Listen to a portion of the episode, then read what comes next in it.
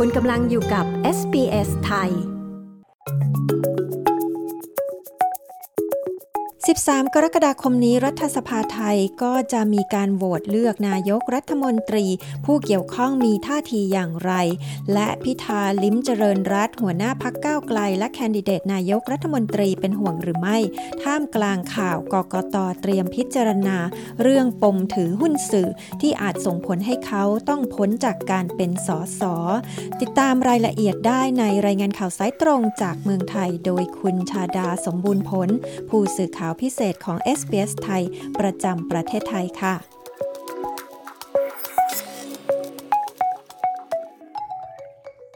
สวัสดีคุณผู้ฟังที่เคารพทุกท่านค่ะ สวัสดีค่ะ คุณชาดา เหลืออีกไม่กี่วันก็จะมีการโหวตเลือกนายกรัฐมนตรีกันแล้ว ขณะนี้ผู้เกี่ยวข้องได้เตรียมความพร้อมอย่างไรบ้าง และมีความเห็นของฝ่ายที่สนับสนุน และไม่สนับสนุนอย่างไรคะ การประชุมร่วมกันของรัฐสภาที่จะเป็นการประชุมเพื่อโหวตเลือกนายกรัฐมนตรีที่จะมีขึ้นในวันที่ 13 กรกฎาคมนี้ จะเป็นการประชุมร่วมกันระหว่างสมาชิกสภาผู้แทนราษฎร และสมาชิกวุฒิสภา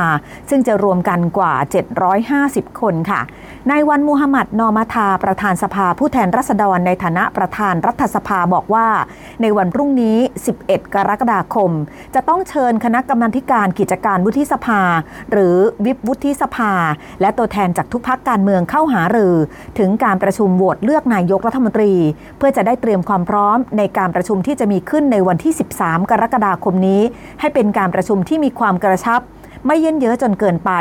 รวมทั้งจะเปิดให้ผู้ที่มีส่วนเกี่ยวข้อง ได้แสดงความคิดเห็นอย่างเต็มที่ภายใต้กรอบของรัฐธรรมนูญ และจะต้องเป็นไปตามข้อบังคับของการประชุม ซึ่งบุคคลที่จะถูกโหวตเลือกให้เป็นนายกรัฐมนตรี จะต้องได้รับคะแนนเสียงเกินกึ่งหนึ่งของสมาชิกรัฐสภา คือจะต้องมีคะแนนเสียง 376 เสียงจากทั้งหมด 750 เสียง สำหรับการเตรียมพร้อมในการหามาตรการรักษาความปลอดภัยบริเวณโดยรอบอาคารรัฐสภา หลังจากที่กลุ่มผู้ชุมนุม เตรียมจะมาให้กำลังใจนายพิธาลิ้มเจริญรัตแคนดิเดตนายกรัฐมนตรีของพรรคก้าวไกลนั้นในวันมูฮัมหมัดนอระบุนะคะว่าได้เปิดพื้นที่บางส่วนบริเวณสนามอเนกประสงค์ของกรุงเทพมหานคร ให้กับประชาชนได้ร่วมติดตามการประชุม ซึ่งพื้นที่ดังกล่าวนั้นจะอยู่เยื้องๆกับอาคารรัฐสภา สามารถจุคนได้มากถึง 5,000ถึง10,000 คนและจะประสานกับผู้เกี่ยวข้อง เพื่อจะอำนวยความสะดวกให้กับสมาชิกรัฐสภา ในการเดินทางเข้าออก และอำนวยความสะดวกให้กับประชาชน ในการเดินทางมาประชุม และชุมนุมร่วมกันขณะที่นายเสรีสุวรรณพานนท์สมาชิกวุฒิสภาหนึ่งในบุคคลที่กล่าวย้ำเสมอค่ะว่า การโหวตเลือกนายกรัฐมนตรีของเขาและกลุ่มของเขานั้น จะไม่เลือกนายพิธาเป็นนายกรัฐมนตรี โดยนายเสรีให้เหตุผลว่า เนื่องจากว่านายพิธาเองมีนโยบายชัดเจนเกี่ยวข้องกับการแก้ไขกฎหมายประมวลกฎหมายอาญามาตรา 112 ซึ่งถือว่าเป็นเรื่องที่ไม่ถูกต้อง ดังนั้นเรื่องนี้เองทางกลุ่มสวหลาย ๆ คนจึงยืนยัน จะไม่โหวตเลือกนายพิธาเป็นนายกรัฐมนตรี ส่วนกรณีที่กกตกำลังพิจารณาคุณสมบัติของนายพิธา กับกรณีการถือหุ้นสื่อนายเสรีก็มองว่าควรจะดำเนินการให้เกิดความชัดเจน เพื่อเป็นทางออกให้กับสมาชิกต่างๆ ในการที่จะลงมติเลือกนายพิธา พร้อมกับมีการเตือนไปถึง 8 พักการเมืองที่ร่วมจัดตั้งรัฐบาลค่ะว่า ให้พิจารณาอย่างรอบคอบไม่เช่นนั้นแล้วการโหวตให้นายพิธาเป็นนายกรัฐมนตรี อาจจะขัดต่อรัฐธรรมนูญ และถึงขั้นยุบพักการเมืองได้ เพราะว่ารัฐธรรมนูญในมาตรา 159กำหนดไว้ว่า หากสมาชิกรัฐสภา ต้องเลือกบุคคลที่มีคุณสมบัติลักษณะคือต้องไม่มีลักษณะต้องห้าม ถ้ามีลักษณะต้องห้ามและไปเลือกบุคคลนั้น อาจจะเข้าข่ายล้มล้างการปกครอง และจะมีผู้ร้องจนกระทั่งถูกยุบพักได้ ขณะเดียวกันก็มองว่าการเดินสายของนายพิธา และแกนนำพักเก้าไกล ถือเป็นการยุยงปลุกปั่นประชาชน และเป็นสิ่งที่ไม่เหมาะสม เป็นการไม่รับผิดชอบต่อบ้านเมืองและสังคม ซึ่งพฤติกรรมลักษณะนี้สะท้อนว่านายพิธาไม่ควรได้รับเลือกเป็นนายกรัฐมนตรี ในอีกมุมหนึ่งของคนที่สนับสนุนนายพิธาเป็นนายกรัฐมนตรี อย่างกลุ่ม 8 พักร่วมที่ร่วมกันจัดตั้งรัฐบาล นายประเสริฐจันทละรวงทองเลขาธิการพักเพื่อไทยระบุนะคะว่า 8 พักการเมืองยังคงยืนยันสนับสนุนนายพิธาเป็นนายกรัฐมนตรี และมีแนวทางเป็นไปตาม MOU ที่ประกาศไว้ก่อนหน้านี้ โดยมองว่าหากโหวตครั้งแรกไม่ผ่านในวันที่ 13 กรกฎาคม ก็จะต้องมีการพูดคุยแนวทางกันอีกครั้งหนึ่ง และยังไม่มีแผนสำรองกรณีโหวตไม่ผ่าน แต่ได้มีการกำหนดวันในการโหวตไม่ผ่านแล้วว่า หากครั้งแรกไม่ผ่าน ก็จะมีการโหวตครั้งที่ 2 ในวันที่ 19 กรกฎาคมนี้ ซึ่งทั้งหมดต้องให้เกียรติพักเก้าไกลในฐานะที่เป็นแกนนำในการจัดตั้งรัฐบาล และเป็นพักหลักในการประสานงานกับสว ขอเสียงสนับสนุนในการโหวตเลือกนายกรัฐมนตรี นายประเสริฐยังระบุด้วยว่าเชื่อว่าทั้งสสและสว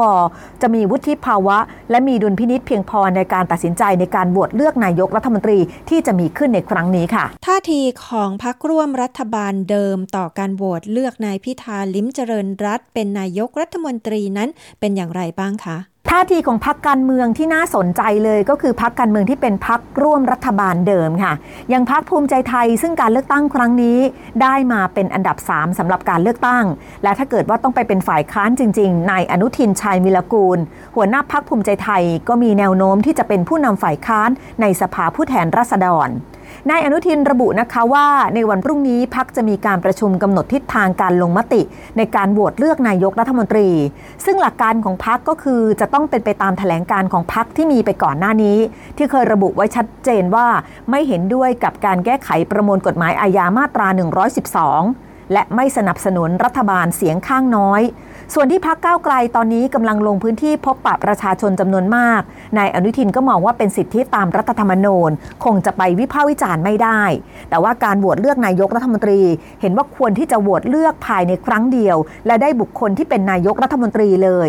หากโหวตเลือกครั้งที่หนึ่งแล้ว ไม่สามารถเป็นนายกรัฐมนตรีได้ ก็ควรไม่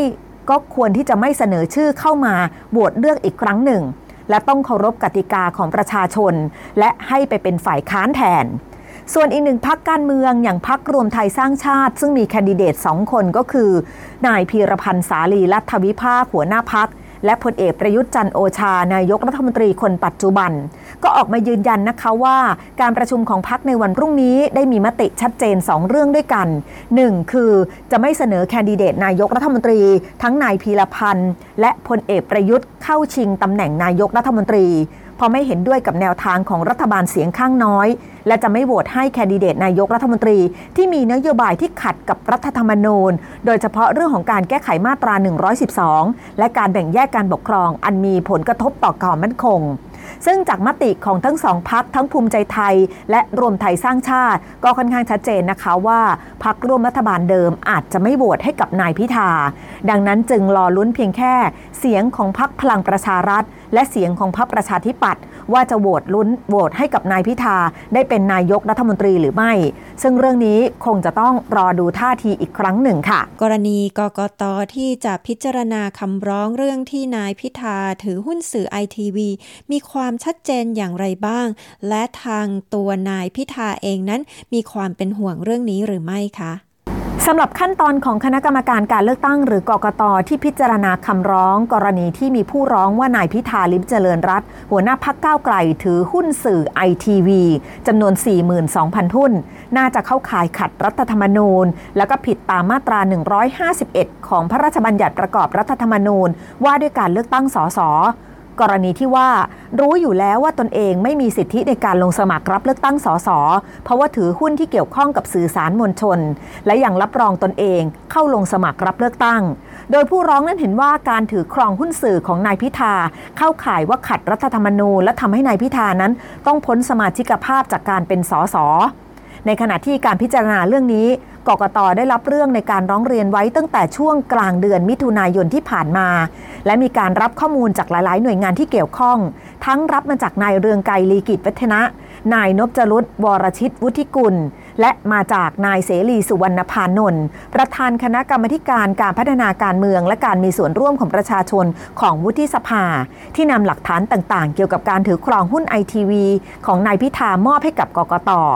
มีรายงานว่าคณะกรรมการกรกตชุดดังกล่าวนี้ ได้สรุปข้อมูลข้อเท็จจริง และพยานหลักฐานข้อกฎหมาย เกือบจะเสร็จสิ้นแล้ว และตอนนี้เตรียมที่จะพิจารณาว่าภายในสัปดาห์นี้ จะยื่นเรื่องร้องต่อสารรัฐธรรมนูญได้หรือไม่ ซึ่งกรกตมีการพิจารณาวันนี้และวันพรุ่งนี้ ขนาดเดียวกัน หากมีการพิจารณาแล้วว่านายพิธาอาจจะเข้าข่ายขาดคุณสมบัติ กกตก็จะส่งเรื่องให้กับสารรัฐธรรมนูญวินิจฉัย ซึ่งทุกๆ สัปดาห์สารรัฐธรรมนูญจะประชุมกันทุกวันพุธ ก็จะนำเรื่องนี้เข้าสู่การพิจารณา อย่างไรก็ตามหากกกตมีมติว่าเรื่องดังกล่าวนี้เป็นความผิดจริง และจะต้องส่งให้สารรัฐธรรมนูญวินิจฉัย ก็อาจจะใช้เวลาในการวินิจฉัย สักระยะหนึ่งค่ะ อาจจะไม่สามารถที่จะวินิจฉัยได้ด้วยความรวดเร็ว แต่อย่างไรก็ตามเรื่องนี้จะเป็นประเด็นหนึ่งที่จะทำให้สมาชิกวุฒิสภา ทั้งสสและสวอาจจะมองว่านายพิธาเข้าข่ายว่าขาดคุณสมบัติ และส่งผลให้การโหวตที่จะมีขึ้นในวันที่ 13 กรกฎาคมนี้ มีมติที่เปลี่ยนแปลงไปได้ ล่าสุดนายพิธาลิ้มเจริญรัตหัวหน้าพักก้าวไกลเอง ออกมายืนยันนะคะว่าตัวเขาเองพร้อมที่จะชี้แจงทุกประเด็นกับกกต และเชื่อว่าไม่ว่าผลการวินิจฉัยของกกต และสารรัฐธรรมนูญจะออกมาเป็นเช่นไร ก็จะไม่ส่งผลกระทบต่อการตัดสินใจของสมาชิกรัฐสภา ในการลงมติเลือกนายกรัฐมนตรี และยังเชื่อมั่นว่าหน้าที่ของตนเองในการดำรงตำแหน่งนายกรัฐมนตรีนั้นจะทำได้สมบูรณ์แบบ พร้อมระบุด้วยว่าตอนนี้ยังไม่มีแผนล่วงหน้า หากไม่สามารถไปถึงฝั่งฝัน ได้นั่งเก้าอี้นายกรัฐมนตรีค่ะ ค่ะ ขอบคุณมากค่ะ คุณชาดา ดิฉันชาดาสมบูรณ์ผลรายงานข่าวสำหรับ SBS ไทย รายงานจากกรุงเทพมหานครค่ะ ต้องการฟังเรื่องราวน่าสนใจแบบนี้อีกใช่ไหม ฟังได้ทาง Apple Podcast Google Podcast Spotify หรือที่อื่น ๆ ที่คุณฟัง podcast ของคุณ